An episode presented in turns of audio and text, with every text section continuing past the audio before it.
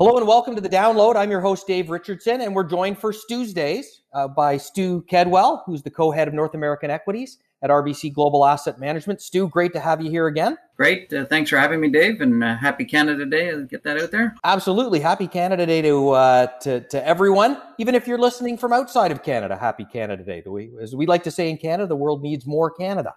You got it. Yeah, and we, we had an interesting uh, discussion uh, offline uh, through through the through the week, uh, just talking about the right now there is more money sitting in cash on the sidelines, and these are investment dollars. So these are dollars that that would normally be invested in something uh, or part of a long term strategy, but they're sitting in cash, earning you know zero to one percent.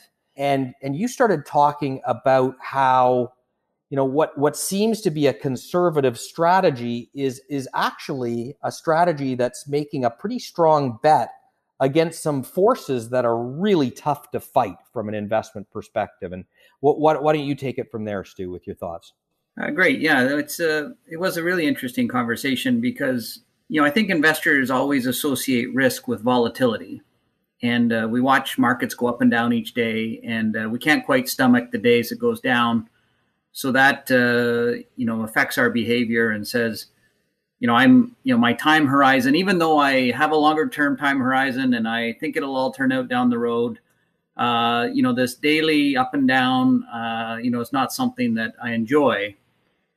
And um, you know there's kind of a silent assassin out there that uh, that is affecting your purchasing power of your money and that's inflation. You know when the central banks are being as aggressive as they are in pumping liquidity and pumping money into the system, the risk that uh, resides underneath of it is that inflation could bubble up. And you know we've seen that as the as the central banks have begun their their aggressive policy since March. We've seen the price of gold go up. We've seen you know the price of copper do a little bit better. You know things seem to cost a little bit more when we order our groceries.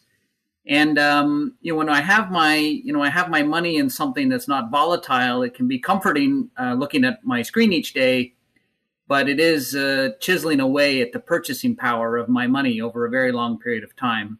And we've talked about this in a variety of different examples, but um, you know, the cost of riding the subway uh, has compounded by five or six percent a year for 30 years. Um, you know, there's all sorts of examples. I'm sure we could we we could have a field day naming them about how much things used to cost and how much things will cost in the future. And that's the purchasing power of your money. And when you own assets that have productive capabilities, they have a an, an ability to kind of hedge that that uh, that degradation in your purchasing power over long periods of time. I, I kind of think about inflation as like the boiling frog, right? Uh, you know, I'm I'm uh, I'm in the pot. It's getting gradually warmer. I don't really feel it from second to second, and then um, you know, one day it's not so good for me.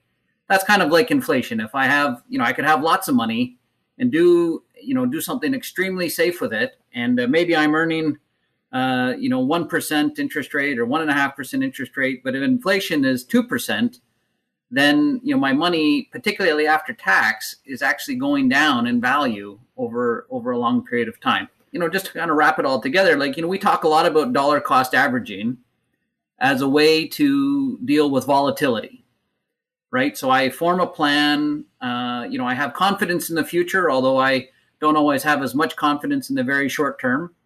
So I come up with a plan. Dollar cost averaging is an excellent tool to satisfy that kind of near term stress with long term opportunity.